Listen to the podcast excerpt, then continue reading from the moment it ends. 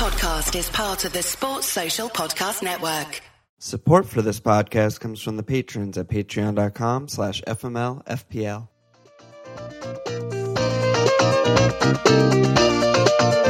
Is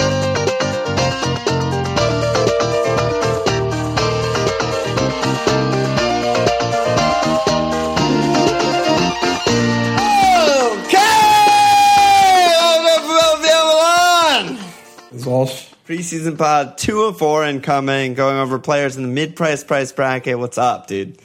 Yeah, mid price ready to get in there. There's all the good guys, all the best friends, and all the soups. All the good guys, bad guys, soup. Ah, soups. So much soup to be had. Um, listener suggested, a patron suggested that we cha- that we announce what changed from episode to episode as we do the preseason pods, which I kind of like. There's not that much that actually changed from the preseason pod till now that we won't just like naturally cover by talking about the guys, but it seems like Bailly is going to start the season, Moose said, which is good. It seems like Mendy might be fit or he's just a traveling merchant, which is come see, come sa. Alisson is on Liverpool, so Karius is bye bye, and Valencia's hurt.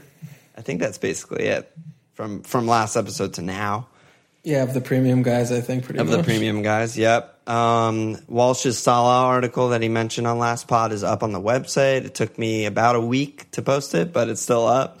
It's a little bit outdated. It was written like two weeks ago, but the the idea and the structures are still pretty relevant. I think I'm seeing people, at least in Slack and stuff, are tinkering their team around the conversation. And then third and final announcement is exciting. We're we're gonna try our hand at like a little store action up. So it's gonna be up on the website. There'll be a you know a link on the top for a little shop. It's just gonna be hats on there for now. We're taking it for a spin, hoping it's fun. Hope you like them, and yeah, I mean, let's see what happens, right? Yeah, the hats are pretty cool. They're like kind of trucker hats, with a logo on them. It's kind of like expensive, but it's also like shipping is a fucking nightmare. So we apologize for that. We're taking a very little cut off the top, but um, you know, if you're into it, just give it a give it a whirl. Yeah, just planning on shipping to Finland, Australia, southern India, and it's just like, it's oh not, my god. not good, not good business when you're not in like a. We're not like the Gap over here. Yeah, exactly. Yeah, we need fucking oh god factories all over. All right, so fuck all that. Should we just dive into mid price? Yeah, let's get into goalkeeping.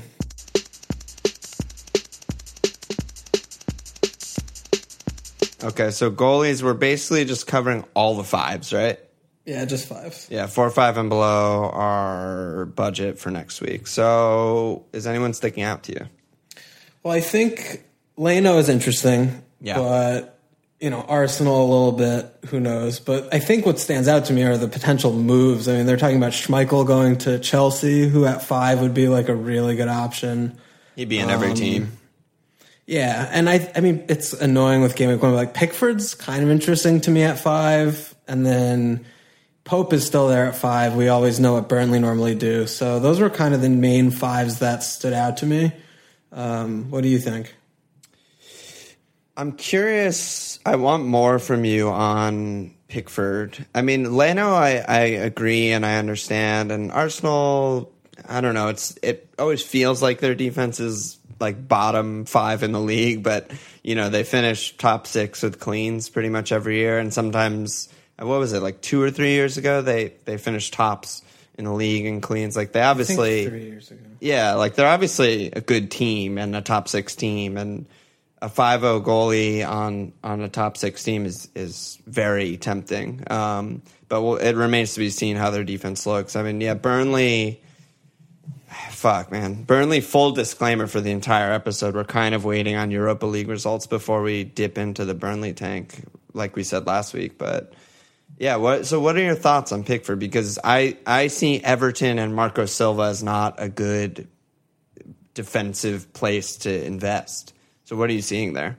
I mean, I think it's similar to just the extrapolation of Silva's system with better players. Like they seem like a kind of team that if they're they have good players, which they do, that they can keep cleans by nature of just possession, kind of. And Pickford's good. His distribution's good. His bon- he's good on bonus points.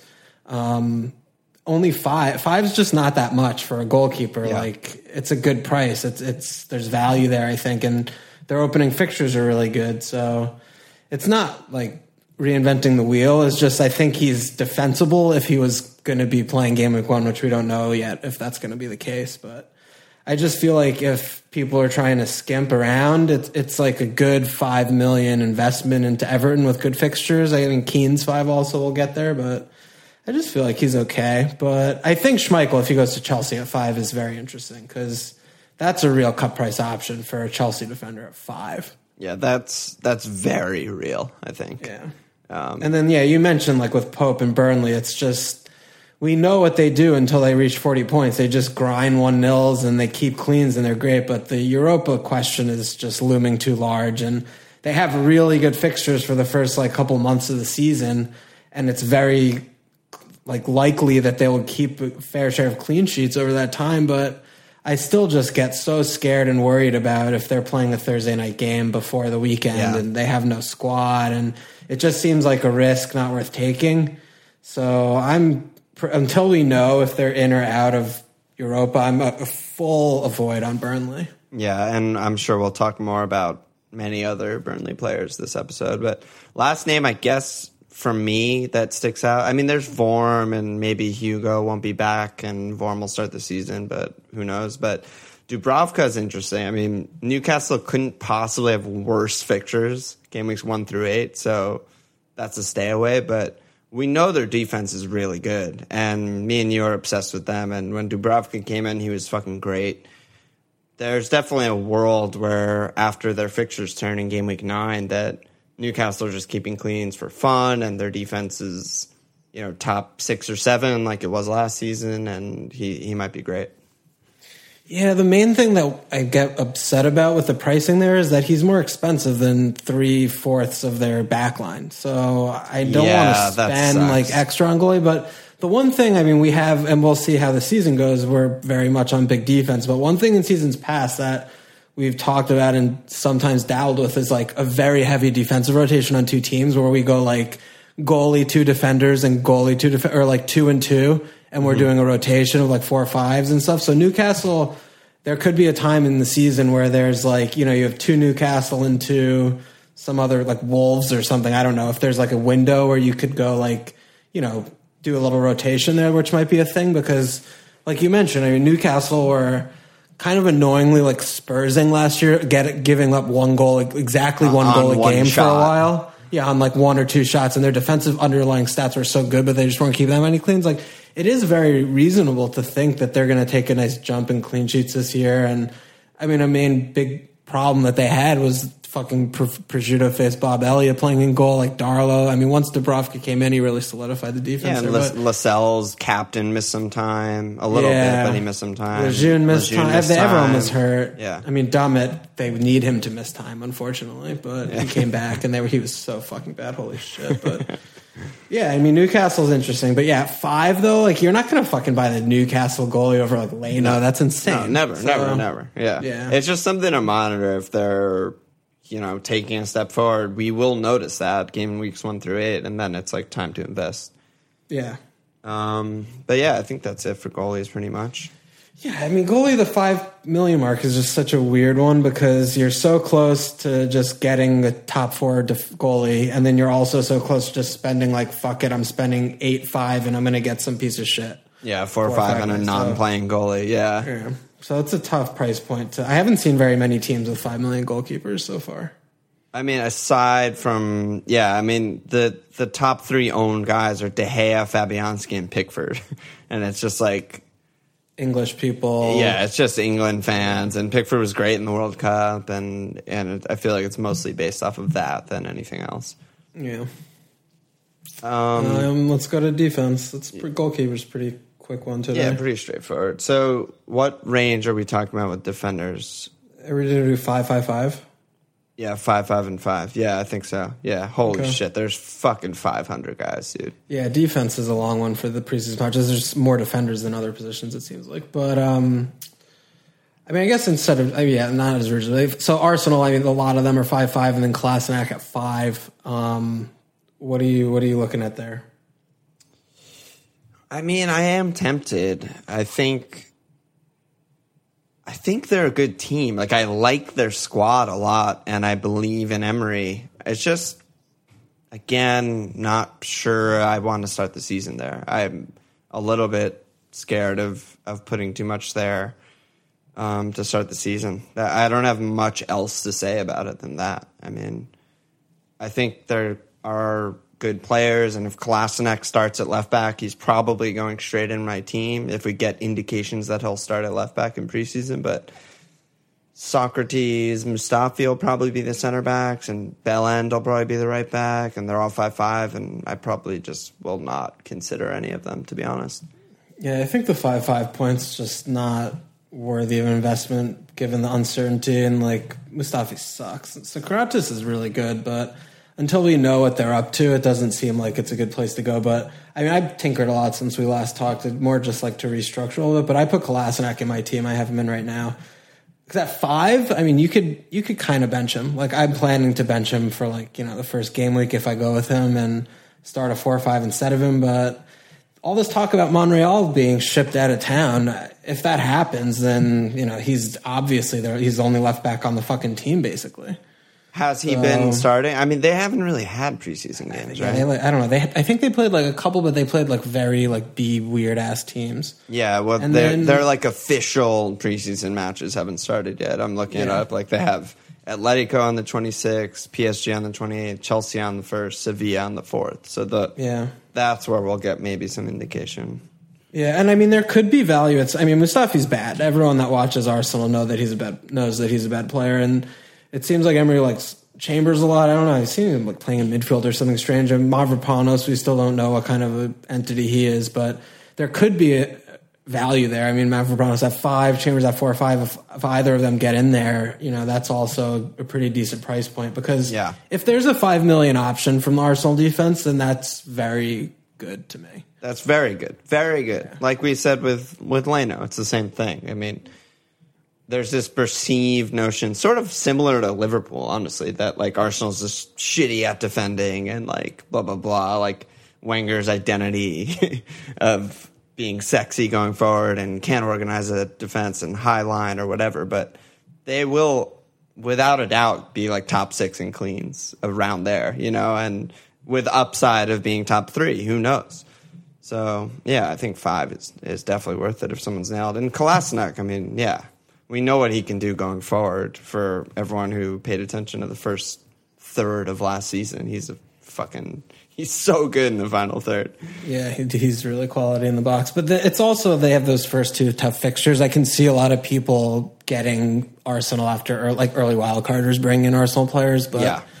that's why I feel like being able to spend five on, on Kolasinac if possible, and then maybe hide him for one of the first two, and you know whatever you can get by, and yeah. then you have him in for the long haul because he looks, if he will be starting, very very attractive for a long time. I mean, he could be a long a long term hold. So yeah, yeah and Emery, Emery likes in. fullbacks who bomb on. Like I I did research for last week or two weeks ago. I'm getting them all mixed up, but I looked back at his PSG teams and his Sevilla teams, and the fullbacks, both sides were always putting up like pretty nice, solid attacking numbers, like always bombing on. So that's good for him. Good for Kolasinac.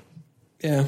Um, and then I guess next place, there's a lot of five five guys is Chelsea. I guess the game is similar when we get we'll get to City, but they didn't really know who was going to be the center back partnership, so they just put everyone at five five, kind of and they also have Zappacosta and Emerson in at five five.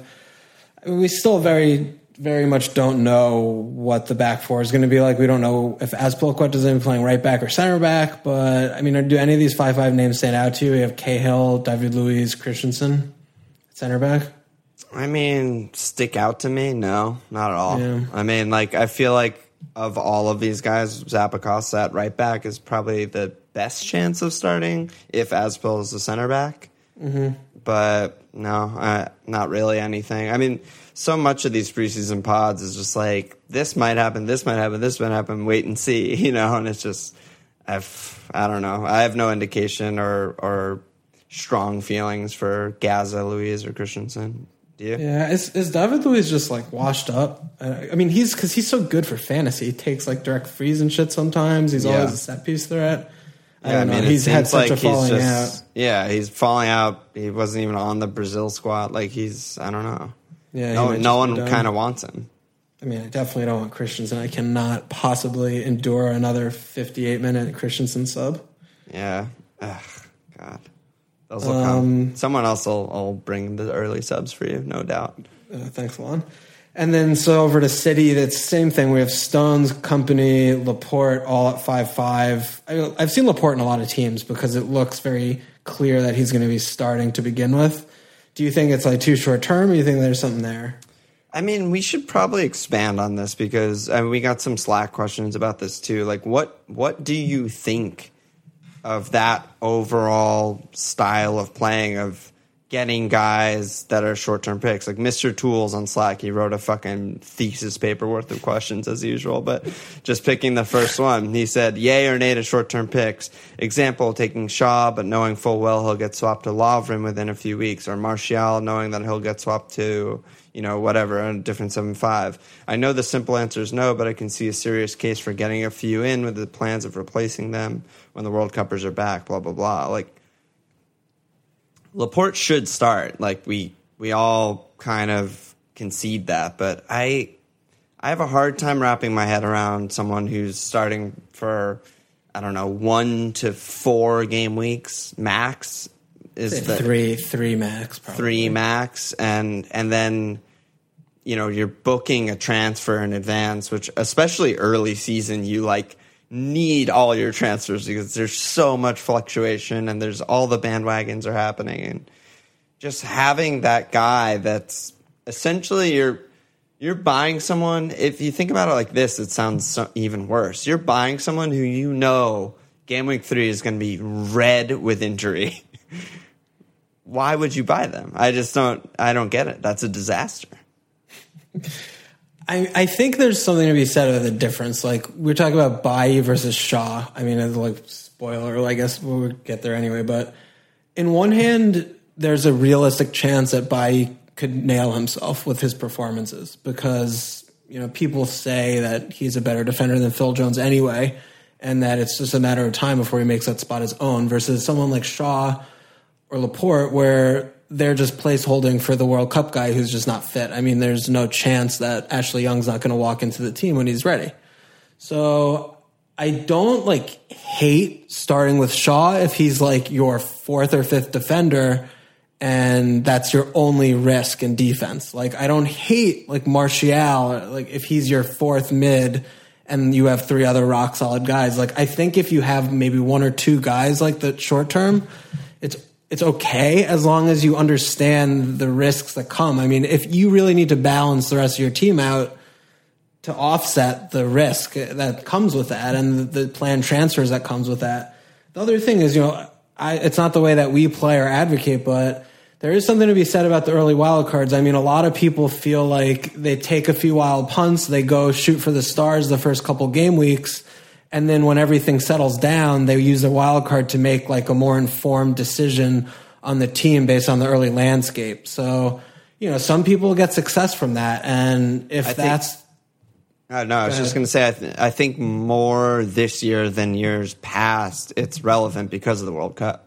Yeah, yeah, totally. And you know, you we also have like the Arsenal thing with their first two bad fixtures and then amazing fixtures. So, I mean, it is a strategy. I, I it's just not the way that I normally like playing. But you know, if you load your team up with like these 0.5 cheaper, def- like Shaw and Bailly instead of Smalling or Valencia, you know, like there are cheaper options that you could exploit the World Cup guys that are missing, and then you could end up with like four, 10 plus million players in your team.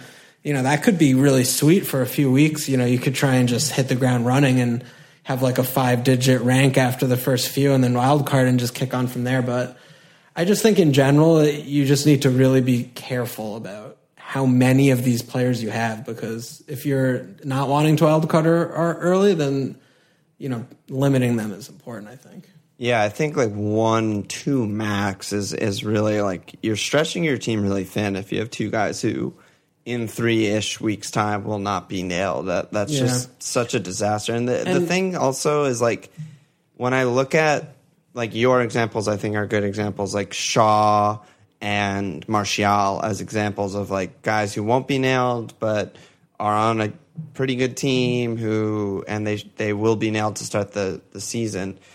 I think like someone like Martial or any this applies for any attacker who fit these like short term guys.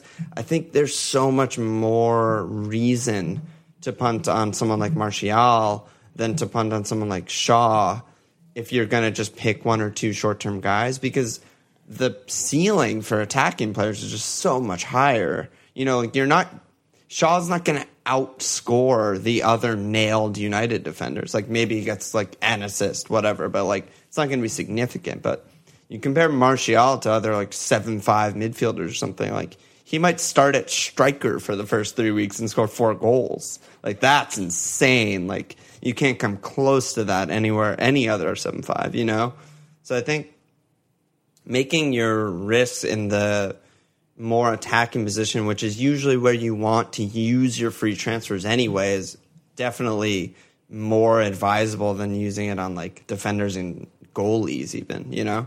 Yeah, I agree with that. Um, the other thing too, I mean, when you're planning to use have to use an early transfer, I mean, at least if you're going on a mid-price mid, you could jump ship and get someone who's flying up in price, who's hit, who's just having a stormer.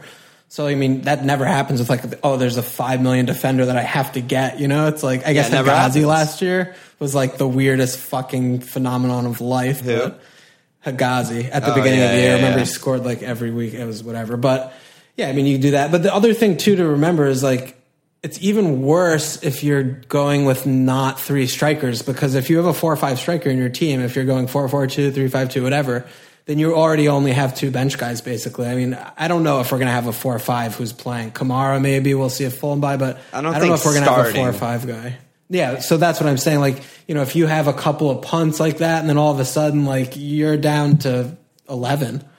Yeah, right. It totally changes the structure of your 15. Like you really can't afford to have punts in your in the fringes because those are the guys who are going to have to come in as you use your free transfers in game weeks three, four, five to replace the fucking you know no non-starters in your team. Just Yeah. to me, it's just a fucking headache that I'd rather avoid. But I, like I said, like someone like Martial or Alexis, or um, there's probably other guys that I'm blanking on who are, you know, high high ceiling for a short term punt. I think that's that's more reasonable. Yeah, I, I agree. That's a good job by you. So back Um, to so- Laporte. I mean, I just don't. I don't see the point. it's Yeah, like like Mendy fine. is 0.5 cheaper. They're, everyone's capable of finding 0.5. I'm not saying that Mendy's nailed or fit, but I'm imagining a world where he is, and everyone can find 0.5 in their team, and he's way better, way higher potential because of his attacking intent, and he should be nailed when fit for the entire season versus Laporte, who's just French for go fuck yourself, as we learned last year. I do think the one long term thing. I mean, he's Stone's like someone has to fucking partner Otamendi, and I mean, it could be one guy. It might not be like Stone's Kompany trading in and out or Laporte in and out. So. That could emerge as a five-five city could be. defender Yeah, option. yeah. It could It be, could but be. not initially, but just something to keep an eye on long term, not forget about. Definitely. Um, yeah, yeah. I mean, there's no, there is no nailed partner for sure. Yeah, so then let's just go to United. We kind of touch over like Bailly at five five looks like the standout five five now that we know he's going to start the season in the in the lineup. Um, and then Shaw is five. We know that he's gonna he's gonna be starting while Young's making his way back. I mean, I had Bailly and I, I took him out. I'm getting a little bit sell shares of United defense honestly because they're missing a lot of their fucking first team. And with the Valencia news, like I'm getting a little scared about it. So I mean, right now I only have Smalling in, and I mean that might change, but Bailly does feel like a good pick, but it's again like you mentioned, you can always find 0.5. Like I find 0.5 for Smalling, and I just know I'm not going to have to worry about that. Yeah, But right. I'm just a little bit getting a little bit nervous about having multiple United defense assets, just because you know the spine's a little bit ripped out, and you know I don't know, might be too reactive. Yeah, I mean it's the type of thing that I feel like preseason always goes back and forth and stuff, but if there's anything Moo can do, it's utilize like Ander Herrera and Fred and other bus merchants and just park it and, and get the job done. I, I don't know. I have I have and Smalling in right now. Feels pretty good. I mean, Yeah. Bailly, I think widely regarded amongst United fans, and it's my opinion as well, is definitely the best defender on the team. Um, for whatever reason, couldn't get back into the side last season. I don't know what to make of that. If he starts the season, I expect him to play well. I think he's fucking really, really good. So I feel like he'll just lock it down for the season, but you never know. Phil Jones is always there. So you had the Phil Jones shout before the season last year, and if you're shouting by, I need to fucking follow you into the, into the light because that was a huge call for you. You have you have your finger on the pulse of United defense center backs. I don't know. Yeah, I Um, mean, and we then- should talk. Our half our Slack are fucking United fans, so we should get their their pulse as well. And then I mean Shaw, yeah, we kind of it's just like you know you get a few games out of him, that's cool. But once Young comes back, it's just a transfer waiting to happen. So you know, planning like oh it'll be perfect swap to Lovren because he'll come back too, and it's it's like it just like doesn't work that way. I mean, we play the game many years, like you know that you're not like fucking sitting around like gee, I wonder what I should do with my transfer on game week three. Yeah, it's not like game week two. Okay, my team's perfect. That's great because I only have one free transfer in Gaming three, and that's Shaw to Lovren. Awesome. Like, Yeah. never in the history of FPL has that ever happened. Yeah, It's tough. But I mean, again, it's like if you're really going for it and you have no problem doing the early wild card, I mean, Shaw should be in your team. Yeah, absolutely. Yeah, I mean, he, he's fat as fuck, but he can cross the ball. It's the best left back in Europe, according to his manager. Yep. And we we've got Baines and Coleman at five five for Everton. Um, I just saw like Everton sniffing around Dean, Digne. How do you how do you say his name? Yeah, Dean Digne. Digne, he's a fucking French guy. Um, Baines is old and he's you know he's just getting old. I mean, running up and down the flank for a fucking a full season is definitely not happening. He can't stay fit when he has to be just like parked bus. So Coleman though at five five, I think is like pretty sexy. Yeah, I mean Coleman can't stay fit either, but when he is fit, he gets the fucking job done. Lane mean, Baines yeah, is thirty three. Like, yeah, I I had Coleman's last week, and and I and I noticed it perked your ears up when I said his name. Well, you know I love him, but the difference is like Baines has these little heel injuries that that niggle for weeks and weeks. Coleman just like breaks his life. so like when Coleman gets hurt, it's like he's out for six months. It's so just you don't have to worry about it. every muscle in Yeah. a leg. Yeah. It's like oh, his actual shoulder fell apart from his torso or his, his Yeah. whatever the fuck. Oh But Coleman's just so good. I mean, he's so fucking good. yeah, I love. That's all you can. I mean, what can you say? I mean, he had four and four. He just ru- routinely puts up like around seven combined goals and assists when he played. Like, And it's like you look at 16, 17, and 15, 16, like he's playing 2,300 minutes those seasons. Back when he was playing 3,000 minutes, it was just, yeah, in 13, 14, six goals, two assists, and 14, 15, three goals, four assists. Should be most likely in a wing back situation, although I guess we don't really know yet with um, Silva, but yeah, I mean, I think like Coleman and PVA are kind of in the same conversation I'm glad you. I was as just like was where I was elite go. attacking five fives on non-elite defenses. Although you, you can argue that Palace was pretty elite once Roy started roying. I mean, the term elite is extremely subjective, but yeah, I, I totally agree. I think they're very, very similar players. I mean, PVA also, I mean, he's got five goals and assists, five goals and assists, six goals, four assists, like five assists his last four seasons. crazy. That's ridiculous attacking stat, uh, attacking number. And his unli- underlying stats last year, like he was fucking shooting, and getting the box like so much, So much, and yeah. it's just like the tough thing, right? We're balancing again. Is we always talk about buy clean sheets first, and like when buy is at five five, we're like, what the fuck are we talking about? Getting an Everton or a Palace defender instead of that, but I mean. You've talked. I mean, I'm talking. About, I have PVA in my team right now. I'm like, I talk myself into it. I'm like, fuck, like Yeah. he's so good. Yeah. It's like he's gonna score six or seven goals this year, and he's so fantastic. And he fucking posts himself knocking in worldies in training, creates his own FPL fucking page, whatever league. Oh and yeah, fuck, we got to get him on the fucking pod, dude. He's Ah. like a real FPL merchant. He's just a lad.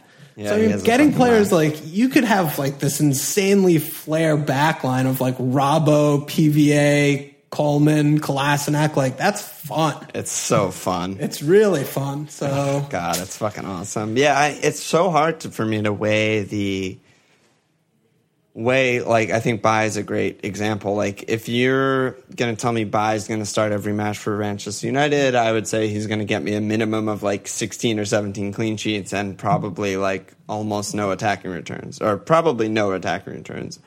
How many points is it? Is that compared to PVA, who will probably get between like 10 and 14 clean sheets, but have like, I don't even know, like 8 to 10 attacking returns. It's, well, I, it's the I should just sheets. actually do the math instead of asking you, but it's a lot of points. Well, the, the main thing is with PVA that is interesting is, I mean, Palace obviously didn't keep clean sheets last season, but we did keep a fucking shit ton of clean sheets when we had Tomkins and Sakho in the middle. Yes. So if we are looking at that defense, then suddenly That's the, the Palace thing. def- yeah, that's the thing. I mean, the, suddenly Palace defense is competent instead of a team that kept like under 10 clean sheets last season. So if they're going to be keeping under 10 clean sheets this season, you don't want the PVA in your team because you need a little bit of a backup plan to sometimes keep clean sheets. But like you're saying, if they're keeping over 10 in the 10 to 14 range, I, They mean, that's think like they should. they should, barring health, which is obviously with it's other, health, another yeah. conversation. But with that being the case, and same thing with like Everton. I mean, I think Everton can keep over ten clean sheets. I mean, maybe maybe we're we're having a little shifting sands here because the attacking threat of these players is is very difficult to replicate. I mean. Someone like Mendy is maybe like the only name that comes to the top of my head of the top four teams of the defense that could really put forth like a seven total of, of goals and assists throughout the whole season, you know? Um, maybe like Robbo, maybe Yeah, not. I Robbo don't know. probably, but not the goals. His would be maybe. assists. Yeah, I mean PVA just like shoots. He cut, Yeah, comes PVA inside. I don't is know. a He's fucking crazy. I don't know what his job is. He's just always up in the box. I come Yeah, like, he's whatever. the late runner every time. Yeah, and same with Coleman. Like we've seen, I can just see it in my head when I close my eyes right now of just him cutting in on the right and just blasting a goal because he's fucking insanely good. So I mean, these are fun guys, and obviously we're getting a little bit carried away here as we discuss them. But I think it's it's just an interesting thing to think about and look at the numbers. So Yeah, I mean, you look at Alonso last season. He had seven goals, two assists, kind of the ballpark what we're talking about, the upside of PVA and Coleman. And while he was playing, Chelsea only kept 13 clean. So, and he finished with 165 points, which is a fucking boatload for a defender, number two in the game. So if if I'm not saying this is me, but if you're to believe that Everton and Palace are capable of keeping between like 10 and 13 clean sheets, then we're talking about two of the top scoring defenders in the game if things fall right and they're fit. Yeah, the one thing though, and I'll just come into mind is like the nature of these mid-table teams like Everton and Palace. Well, hopefully Palace this year will be a mid-table team, but normally we really play the fixtures with them because they're definitely not fixture-proof. Whereas you know the elite defenses, United, like they can clean against Spurs. Well, Spurs suck, but they could clean against any top four team. So.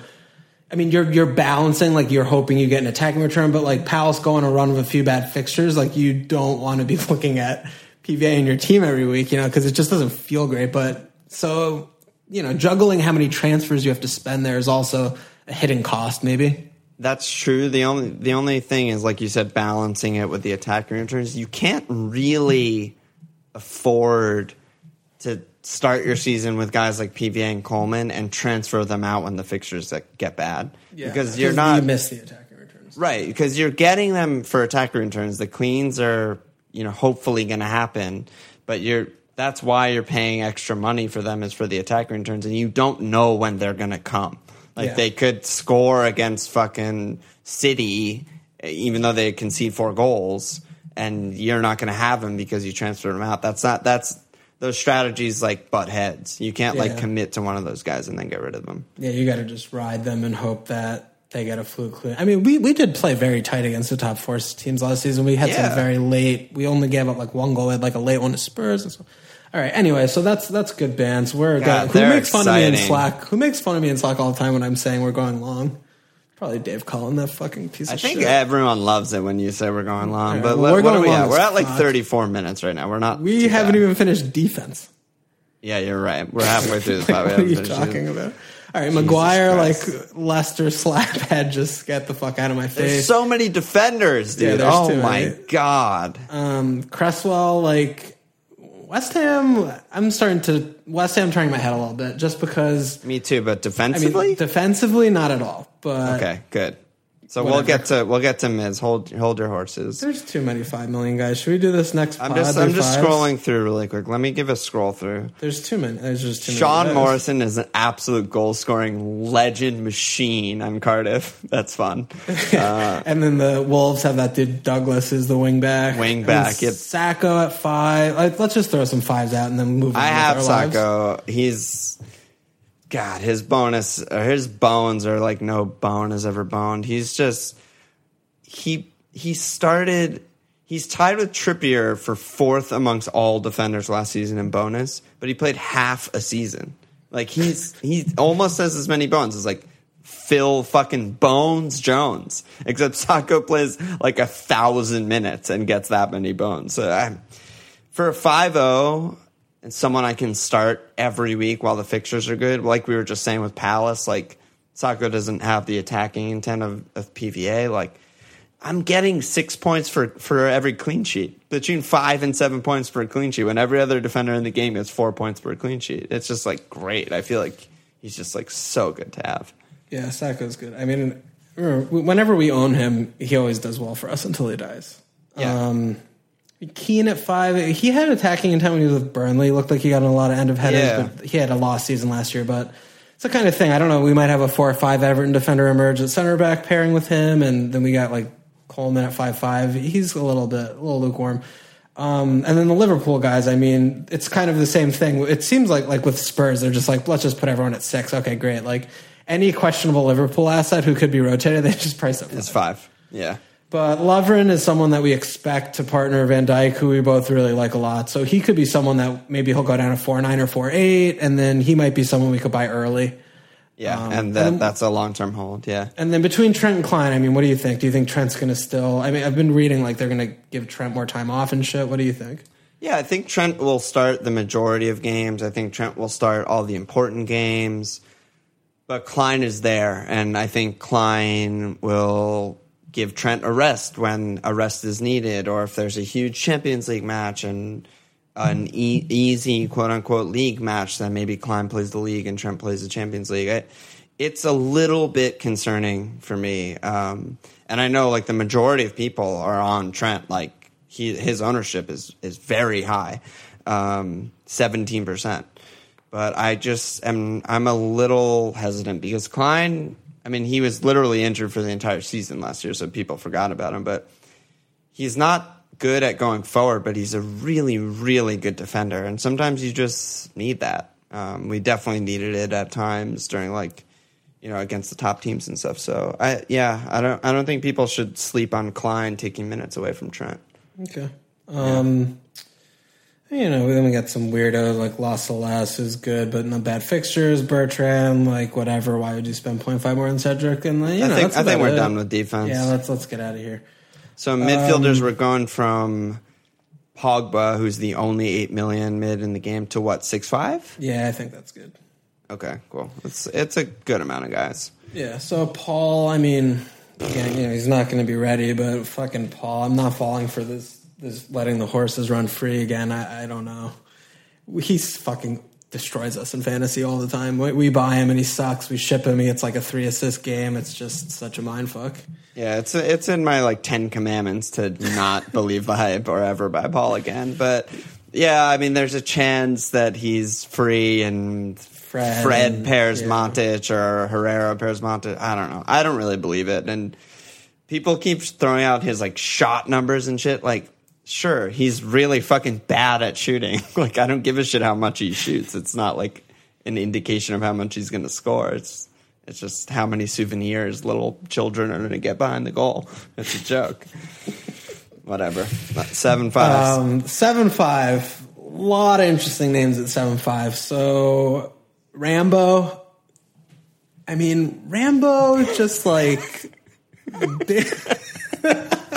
the way you started, I just I can like see the shit eating grin on your face. It's just like Rambo.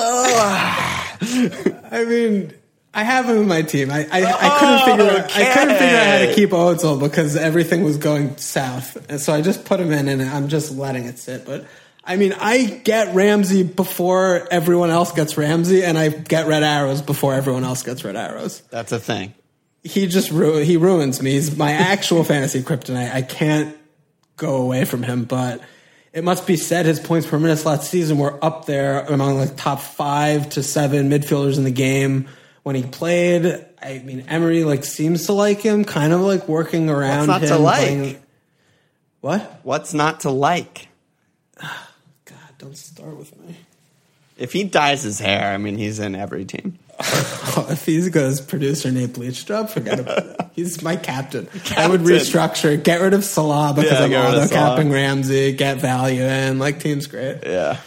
He's great. I mean, he's great. Arsenal are great. I mean, Mkhitaryan at seven is also looks fucking great. I, there's just a, we're arse casting. I mean, we st- started waxing lyrical about fucking Laka last pod. Yeah. There's just like There's they have really so good attackers. fucking value.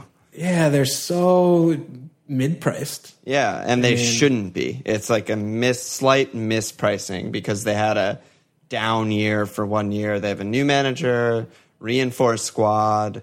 Ozil's cheaper than he's ever been. Rambo's cheap. Mick is cheap. It's just crazy with them. Laka's cheap. Yeah, I think Rambo. We just need more info. It's another one of those things. It's a new manager. We're not positive on the formation.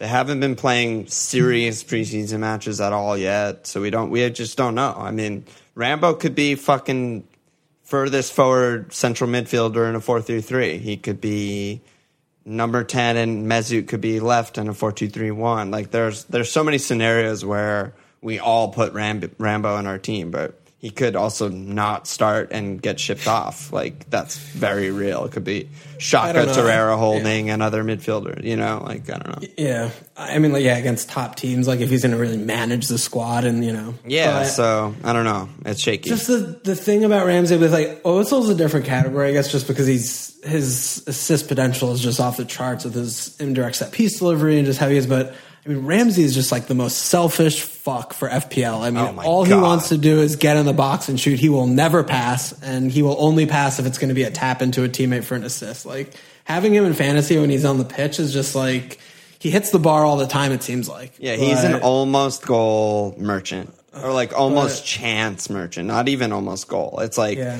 he's just constantly making that late run and like a fucking six inch, a little bone, little boner away from just a little tap in or like a shin in or a fucking volley from outside of the box that goes one foot over the bar. It's just like that's what he does, dude. Yeah, I mean, he underratedly put in seven goals and ten assists last season. Didn't even hit two thousand minutes. Like Crazy. he does it when he plays. He does it. So I mean, it's been like kind of proven time and time again. Except for the time last season when I had him and he blanked three times in a row and I got rid of him and then he started shipping in goals. but when he, when he plays, he returns. So if you, oh if, man, yeah, if no. you When he plays, him- he returns. That's just Yeah. the thing. Yeah, He's he's, great.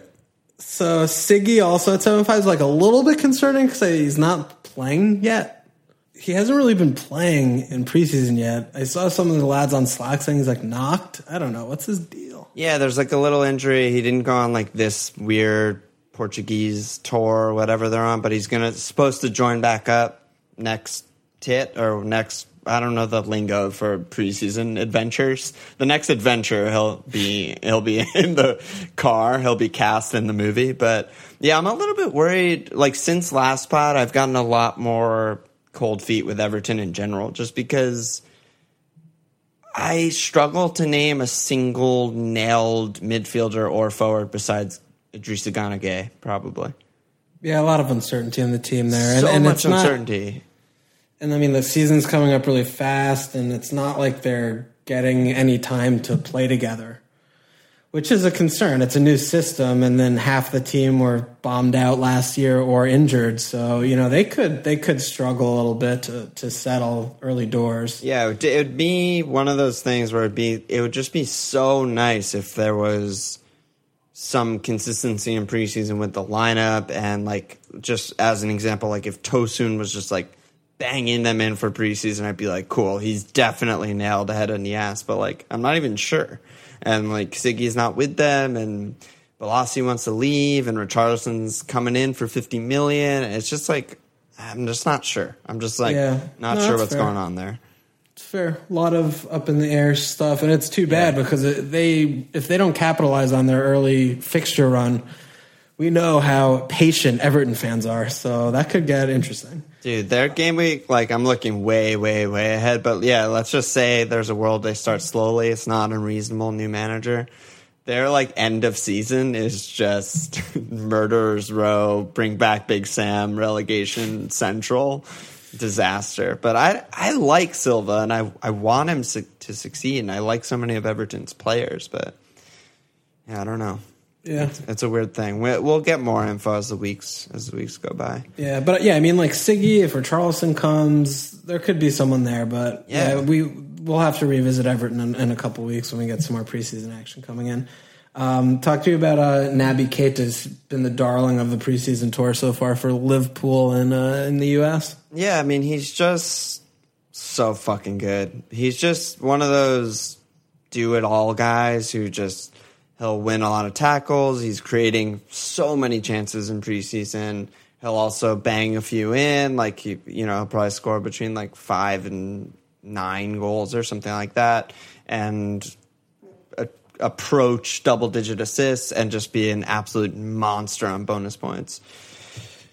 That said, there's still like the Fekir rumors. There's still other shit. Not sure how far forward he'll get. If if we were to buy someone like Fekir, he'll probably be a little deeper, be more like box to box. I'm not sure. I mean, like I had him in my team for a while. I think four seven five he will return really good value and he'll absolutely be nailed. I'm just not hundred percent positive what his role is. Like most of Liverpool's first team attackers have not been playing, so he's creating a million chances, but there a lot of them are not getting finished by like you know Sturridge. no, I mean Sturridge is the one guy who's actually finishing everything. I'm talking about like fucking children. Like Ryan Kent isn't finishing everything, but I think Keita's good. He's just really fucking good, and I'm not surprised if if he just ticks along as like a good value guy all season. He doesn't have like a huge high ceiling, but he has a high floor. Okay. Um, I think I think Martial. What do you What do you think? You think he's worth it? Yeah, I mean, I need more time to think about it, but I think if there's anyone, a seven-five midfielder on United who's probably going to play striker is like the definition of worth it with the upside. It's just like if he's banging him in, like what what's to say that you don't just give Rom an extra week off or something, you know? Like Rom just had a really strenuous World Cup. Like if United are winning and free flowing and flying and Martial's dominating, like give Rom till after the international break in week five. Why not? Just just saying it's possible. And I don't know. He his like returns per minute are are just so high. Like whenever he subs on, it looks like he's gonna score. Yeah, it's just the streaky nature of him is is difficult because you know we've seen him get subbed early and bombed out, and you know the rumors about him wanting to leave. But as things stand right now, yeah, I think you know seven five is it's not nothing, but if you're if you're slotting like a seven five in as your last midfielder, I think it's a it's a decent place to look. The fixtures aren't that bad. Obviously, United aren't going to be you know scoring four goals a game when you know all their good players are missing, but. He's. I think he's. A, he's an interesting punt. I, Yeah, I don't think I'm personally going to go there, but I could. I could talk myself into it if like something happens between now and, and game week one. You know. Yeah, it's it's one of those weird things where like you kind of want him to be streaky rather than consistent because you're buying such a short term punt that it's like Yeah. there's the chance that he scores five goals in three games. Yeah. No. and That's it's just like that's what you want. You want lightning in a bottle. Obviously, there's a chance where he's just like a complaining little bitch who sucks and loses possession and doesn't score any goals and gets subbed off at 60 every game. Like we've seen that Martial too, but you know, you're you're he's an upside play if you go there, and then there's so many seven fives and sevens to switch to that it's like a pretty decent place to take a take Yeah, a punt. I mean, Mkhitaryan's really interesting to me at seven. I just feel like the stars are aligning for him to finally make good on his England promise because he's the type of player, you know, with the amount of quality that's going to be in front of him and the players that are going to be making these like little runs in behind. I mean, I could just see him getting like fucking 15 assists this season, like no problem. Yeah, I mean, dude, he had nine assists in like very few minutes last season. Like, and and a lot of them came when he was on Arsenal for you know second half. So, yeah, I think there's a reason his ownership is so ridiculously high, and it's because he's underpriced. I I have no idea why he's seven. Like why Rambo seven five, he's seven. Ozil's a million and a half more expensive. It just feels a little bit ridiculous uh, with his track record and and how he performed last season. I, I don't understand it. Yeah, well, when that's the reaction, then we should probably make sure we put him in our teams. Yeah, I mean he's great. I mean it seems like four three three he'll play on the right side. Four two three one he'll play on the right side. It seems like that position is his own based on like talking to Nate and random pods and articles I've seen. But um, we'll see. Yeah, I love him. Well, what about Bilva? He's the only seven five we didn't talk about. Oh, Uh, and I mean- and Willian. I don't know. Well, fuck Willian off the hell. I don't give a shit about him. Bilva's like, I don't know, like whatever. He he's so underwhelming for fantasy. Last season, I had him for a stretch. He just like he's like a different job every game, and he doesn't know what he's doing. I like I think he's classy, but for FPL, I'm like wanting him to like fucking shoot. I think he had a he had a couple games last season. I, he just didn't even take a shot attempt. I'm just like he Yeah. dribbles around, makes a side pass, and it's like I don't know. He's not going to be nailed. He might be nailed at some point, but there might be value at some point this season. He's still young. He's still growing into the team. But I mean, I'm not even remotely interested in him. The length of his name is really good. Bernardo Mota Veiga de Carvalho e Silva. Yeah, it's good. That's good. But uh, length Willi- of yeah, name Willian. doesn't get you I don't know.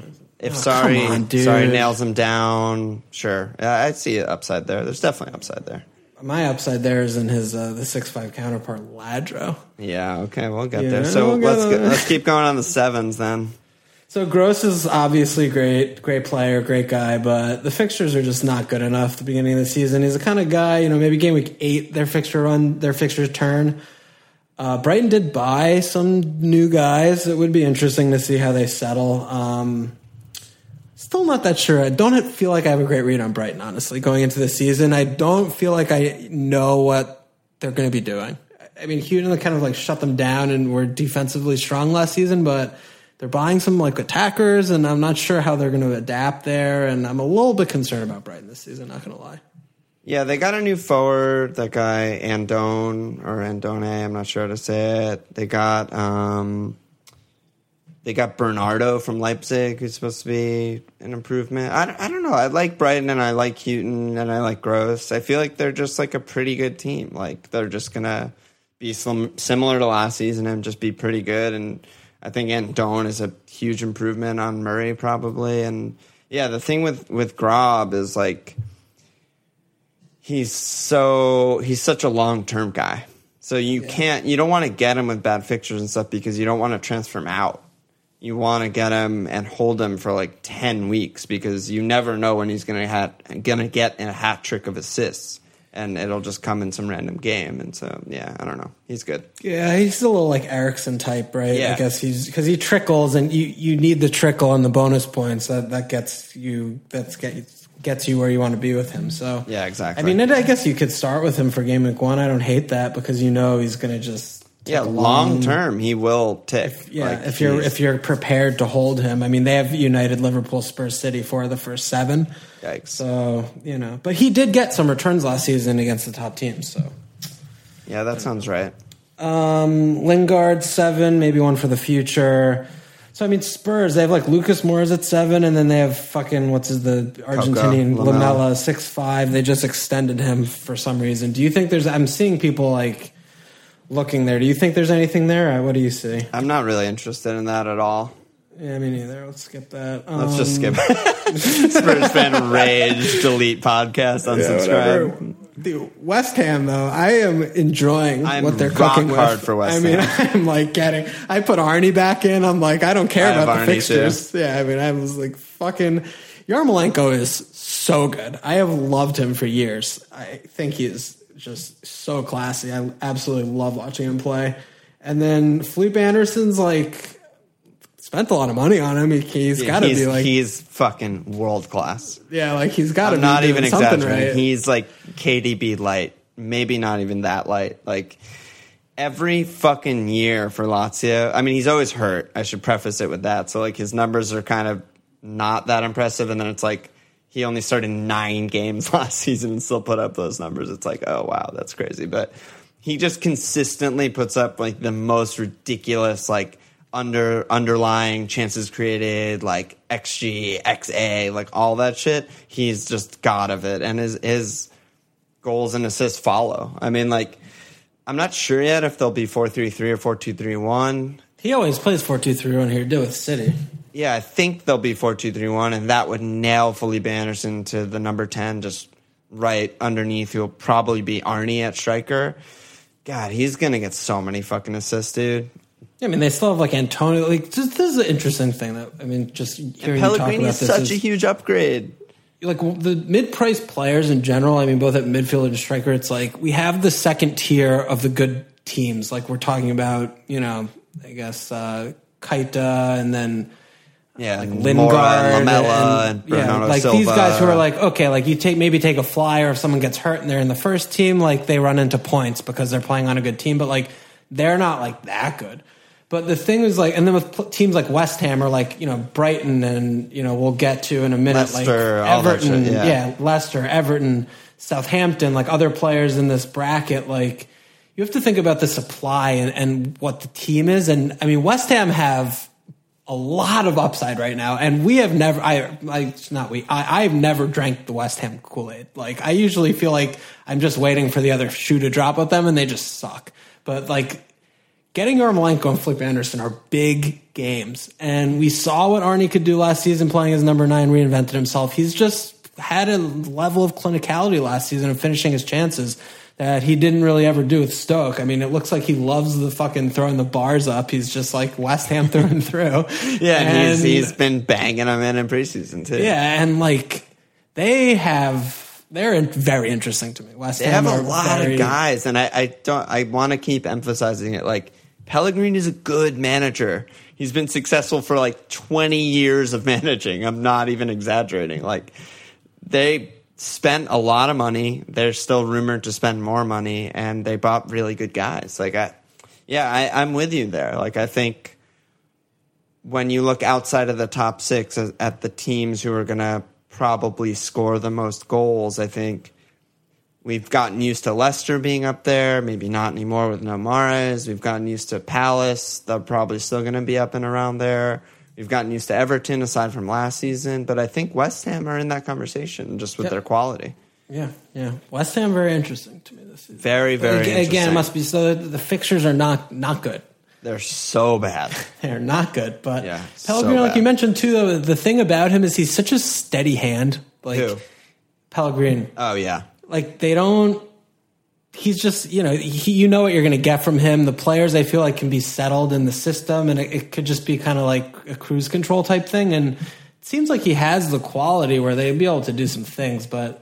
I mean, looking at those fixtures, like Liverpool, Arsenal, Chelsea, United, Spurs, like a lot of shit in the beginning of the season. Okay, so then, uh, But but at the same time, we both have Arnie in right now, which is interesting because they could score against any any team to me. especially that's the thing, Arnie. Like, especially Arnie has Arnie, proven this. Yeah, on the counter, it's just like he needs one, and he's just off to the races and just finishes some like muscles the defender out, Yeah. gets an angle, and just blasts a top in. He's so good. And that's so rare for any non-top six team to basically, essentially, what we're saying is they're fixture proof. yeah, Or and that's Arnie's- why Arnie's then- fixture proof, and we'll that's the crazy. forwards, but we'll, we'll talk about him versus Tosun versus. And They got Jack.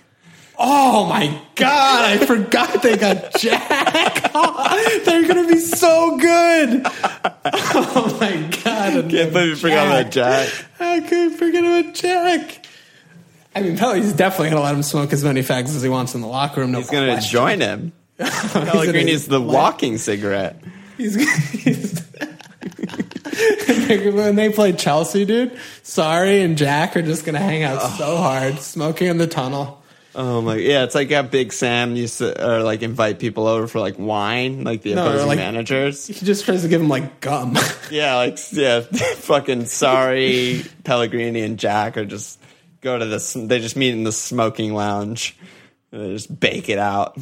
Um, so Pedro and six fives Fab now. in at six five there. Yeah, like Pedro scored the last friendly. I, it, there, Hazard looks like he's maybe out the door. There could be an option for Chelsea. I mean, all of their midfielders. We talked about this a couple pods ago, but all of their midfielders except for Hazard are cheap as fuck. So if, if they don't so buy cheap. and some of them are starting and Sarri starts like doing shit, there could be a good punt there. Yeah, I'm ve- I'm very interested in both Fab and Pedro. I'm very interested in Chelsea in general. I mean, huge manager change is always interesting, especially when it's like three weeks from the season starting. But yeah, I mean, there's a pretty decent chance Pedro's in the in a front three in a four three three. Love that six five, crazy value.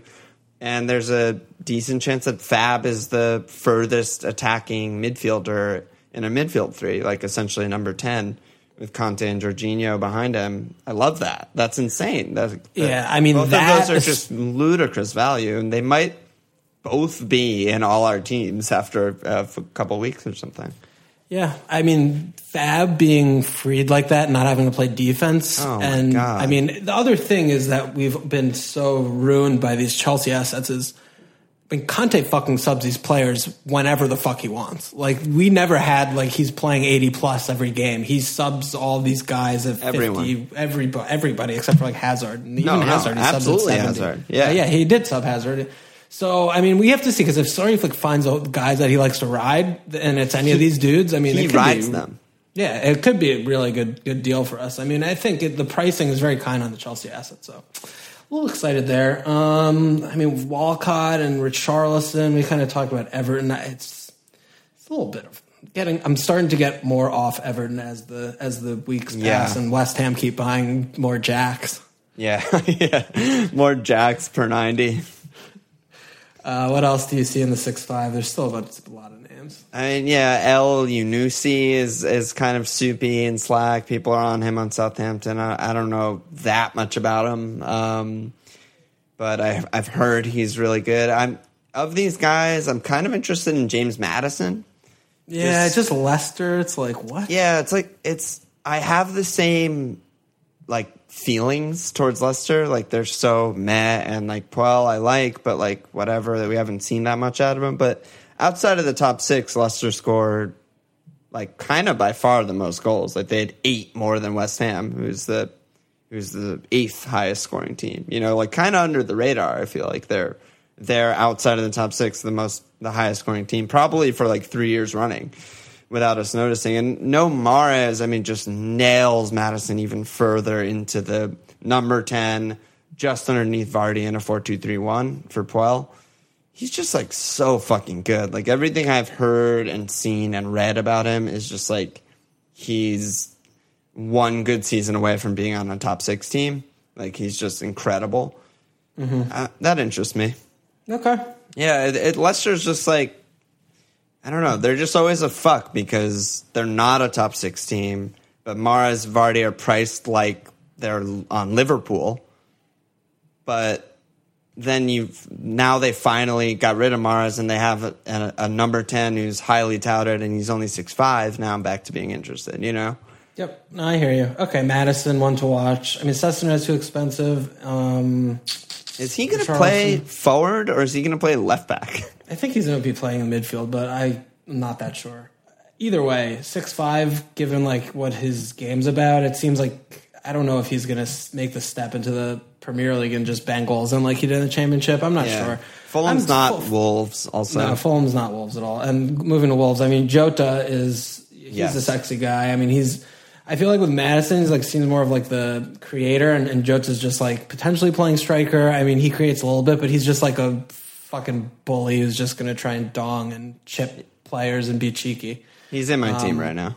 You you have Jota still, yeah. I, I still have Richarlison that just as placeholder, but the more that we talk about this region and midfield, like this is why the pod probably makes me a worse FPL player. But like the more excited I get about these players, I just want to make have five of them because like we, it just feels like so many of these guys are going to be fucking sick, and then it's going to be game week six, and there's like one of them is good, and the rest are. I wonder if it would help us if we had like side side hose, like if we had like what do they call in Sopranos again when you have like piece. Oh, uh, No, Gumar. yeah, if we just have like a Gumar team that's just all six fives and just punts and just like insanity and hits. Like, would that help us be better husbands to our real team?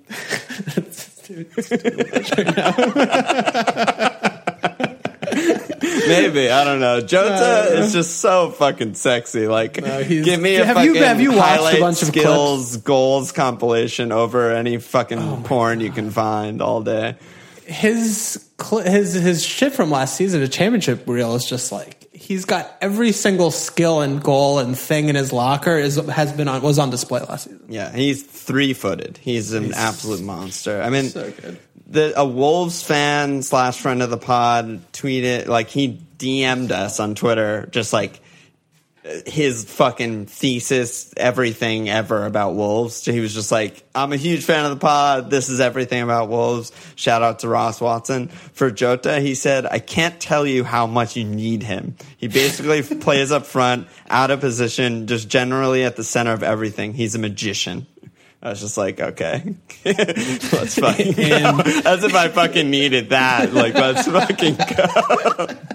Alright, I'm I'm live tinkering Jota back and like fucking Richarlison can fuck himself. 50 Yeah, million, come I don't on. care. Like, he's fucking. Um, I mean, I tech. I told you I was fucking fell in love like a few Yeah. weeks ago. Yeah, you Um, did. You All right, did. so forwards. What are we doing? Did we? yeah, do that's it for eight? mid. So, yeah, what are we doing for forwards? Did we do Um, nine or eight or what do we do? What are we talking about? I think we should just do, I guess, like six five to Giroud.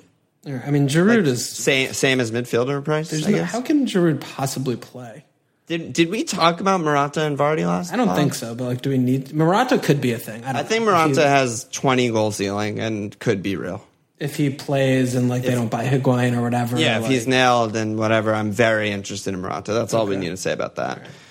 Um, Giroud, yeah, I mean, and Vardy, do do you want to touch on him or? it's. I mean, like everything I was just saying, good about James Maddison and the Mahrez sale is bad for Vardy, right? Yeah, I mean, it could just be change in his roles, whatever. I, he just like gets his goals somehow, but it just doesn't feel good spending nine on him at all. I've seen him in actually zero teams. I've never seen. him I feel like he has no upside. No, of course not. I mean, but his upside is getting what he's been getting, sort of like, you know, 25 or so in the season is reliable. Yeah, I mean, he had 20 goals last season and 24 in the in the title winning season, 13 the year in between. I feel like Yeah. between 20 and 13 and low number of assists is really where he'll sit and that's just like not that great for 9. And he's Yeah. 31, like he's he's not like young. Yeah, no, no, that's fine. That's fine. I mean, we're obviously nowhere near Vardy. Um, Yeah. Do you? Th- I mean, is there any chance Giroud could play in that system? I don't know. I'm not intelligent enough to talk about Sarri system in that way, but I think Giroud is really good at what he does, and, and therefore it's possible he plays in any system. If that makes Yeah. sense. Yeah, I mean. I, I don't know. It, it's just going to be like weird if they mobility. don't like make another big splash purchase, which I, they're not like rumored. uh, Other than Higuain, like they're not like rumored with that many guys. Yeah, yeah. I'm not sure what they're up to. Chelsea. No, yeah, no one, no one does. And uh, so Giroud, like maybe I don't know. Eight's still a good price if he is playing. I mean, eight's Yeah. not much, but um, I mean, this the real talk here is the sevens with Zaha, Tosun, and, and Arnie. So, I mean, what are you looking at there? We both have Arnie right now. Yeah, so I had Tosun for a while. A- aforementioned got cold feet kind of with Everton, and I was just like, I'm not sure yet. So I took him out and I put Arnie in. I mean, we don't really need to say that much more about Arnie aside from he's yeah, he's just really good and we fixture proof and we both like him. And if he's nailed at striker, which it seems like he will be, he's great. And Max from Slack wrote in Arnie versus Zaha versus Tosun, same thing. But Yeah. yeah, Wilf is he's so good. Like I can't believe he's not on a fucking top four team at this point in his career. But it's not great that it seems like Roy is making him play wing. Like even when Benteke is hurt, Wilf's playing wide and Sorloth is playing and is playing forward. That's not ideal for him. No, I mean if if he, we were still in that four four two with him and Townsend kind of playing up top, he that's when he looked like scoring a goal a game. But when Every he plays on fucking wing- game he did yeah, score. was he did basically he did. But I mean when he's playing on wing, it's just the game could go by him. They could foul him out of the game easier. He's just less central. Uh, I mean, the game pass him by sometimes.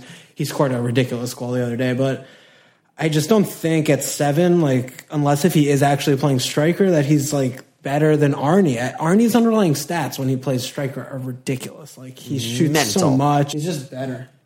yeah. So yeah. yeah, for me it's Arnie there. I mean, and, and then again, I think Tosun too. It's just there's just uncertainty, and Arnie's uncertainty is that they just play hard teams. Like I, I feel like I've come full circle on this seven million like argument, and Arnie's just like so good. Yeah, it's one. This is definitely one for two weeks from now. I wonder, revisiting be- it 2 we'll weeks be, from yeah. now, if we'll have different feelings. I mean, maybe Zaha's playing up top by then. Maybe Tosun is banging them in, and Sigi's back, and Everton look great. But as of now, yeah, I, I feel the same way. I just feel like Arnie is just so locked in and great and proven and playing striker that it's just that's what you want. And I mean, you also looking at these three teams, right? Like the supply for West Ham is at another level than Crystal Palace. We, we don't fucking create anything. Like we score goals on in, like one-off crazy plays, kind of. Like that's what we do, Yeah. and then we just gum up the middle of the field for the rest of the time. And like Everton could do that, but everything is like way more fucked for Everton right now. I feel like than like even with West Ham, with even though they're buying some new names, but I just feel like like with with Pell there, it's like steady. Like they're just going to be like good. Yeah, they had a weird down year last season, West Ham, but like they cr- they should be creating a lot. I expect them to create a lot of chances. Definitely, I definitely think so. I mean, with Jack, are you kidding me? Jack, Felipe Anderson distribution. Dude, Yarmolenko is so good. Oh, Yarmo cutting in on his fucking left foot. He's such a cut in merchant. he's like yeah. fucking Robin Merchant with no flap. yeah, yeah. Let's his save- Rob- let's save, budget uh, Robin Salah merchant. yeah. Let's save six five because we're gonna have nothing to talk about for forwards next pod. Let's save that for budget. Okay, I'm fine with that. Yeah, there. yeah, you're right. I mean, Um, yeah. there's a lot of guys there. Um, fuck, man. Is there anything else? No, I mean, I think that was a that was a good job by us. Let me see if there's any kind of like vague top. We are running along. I concede that. Most of the questions are about things that we covered, so that means we did a pretty good job. Um, You want to slap some anuses? let me let's do this one question from Andy, and then I'll slap some asses and we'll get out of here. So Andy on Slack, more of an overall strategic topic, but it ties in perfectly with the mid-price bracket. A lot of people found success last year using a similarly priced defender like Alonso in their starting lineup as their quote-unquote fourth mid, instead of trying to hit correctly on that six-five to seven million mid spot. This has always been one of my weak points, picking Ramsey, Tadic, Barkley type player, and it seems a more guaranteed use of the spot in your starting eleven on a defender. It seems much easier to pick, a good heavy defender than it is to guess correctly on those mid-price guys. What do you What do you think about that? Yeah, I mean, we've, we've been, yeah, yes. I, I also, uh, that's a weakness of my game. But then I'm also been thinking about since we talked about this, or like more heavy defense, blah, blah, blah, like higher floor, is like, if you're to like really have a fucking sick season, then you need to, you need to pick those mid price midfielders. Like th- that's where you're going to get like huge gains. And that's where you're going to start the season like extremely well is if you hit on them because I feel like it's a wider net than mid-price, though. Like to, What do you to mean? have a huge season, it's not up to like seven five, which is like what we consider mid-price. It's up to like nine. You know, like like for example, Salah and Sterling last season. You know, like you need to get in early and stick and hit cap yeah, and all I- that like- shit. And I agree with you, but for this point, I think you have to expand to like eight five or something. You know, because it could be Ozil, or something. yeah, you yeah, know, or, you know, it's not just like seven. And I think it's also an interesting thing. You could still do well both ways. I mean, you can hit captain and have all the heavy defense, and, and it's going to be a safe thing, and you'll you'll do well. But like if you get those those midfielders, like those are where you get you know if you get braces from your midfielders, like you're absolutely storming it. And jumping ship early, I feel like is something we maybe need to do a little bit, be a little more reactive this year because there is something to getting those guys once they show something and not like waiting too long and then the price rises and stuff like that. I mean, it might be better with those like more punty spots to really like buy early. Yeah, and I think going back to that really great question from last pod on looking at the players at as like slots rather than like the names on the back of their kits. You know what I mean? Mm-hmm. Taking your punt in a good slot is definitely a good strategy. We think, you know, like taking your punt on a mid-priced midfielder where there's so many guys and a lot of them have high ceilings, albeit a lot of them have low floors too is good because it allows you the flexibility to make that reactive move and jump on that early season bandwagon if it happens, which it usually does. Whereas, like, if you're structured with, you know, three premium mids, two really budget mids, and three forwards or something like that, and like Jota scores a brace in game week one, then it's like, it's just more clunky. You have to, like, you have to double move to feel good about your move. Whereas if I'm sitting on fucking Walcott, I can just be like, okay, well, fuck Theo, like Jota in, you know, and, and just make that sideways move. Yeah, yeah, yeah. So that's just something to keep in mind as you like structure your team to also be aware of like, like you said last pod, just where do I go if this and this happens, and what do I do if this guy sucks and this guy's not nailed, you know? Yeah. Yeah, yeah. I mean, it's that's the toughest part of the game is you know Picking picking the players, Alon. Picking the guys. It's tough. Yeah, it's tough. It's tough. All right, let me slap some asses. When are when does Patreon start charging again? September first. September first. So you got a lot more free Patreon time. Check out the Slack. You won't get charged. You can quit before we charge you. It doesn't fucking matter. But don't do get, that. I mean, you don't you shouldn't because Slack is great, but maybe if you're an asshole, maybe you should do that. So I, I don't want to say don't do that, but it's a good it's a good place to hang, talk. Everyone's awake all hours, all time zones. It's good. Patreon.com slash FMLFPL. Check it out. Our new patrons for this week's pod, we got four of them. We got Jordan Blackley, we got Shamil Gilani, we got Dwayne, The Rock Francis, and we got Mikey Austin. Good job by you guys. Let me slap that ass. Good good fucking thank you. Um, that's it, right? Yeah. So we'll do uh, we'll do budget next next week. Yeah, budget next week, and then just clusterfuck everything the week after the week the season starts. Holy fuck, it's so soon. Yeah, it's very soon. Check us out at fmlfpl.com. Follow on Twitter at fmlfpl. Support us at patreon.com slash fmlfpl. And cheers.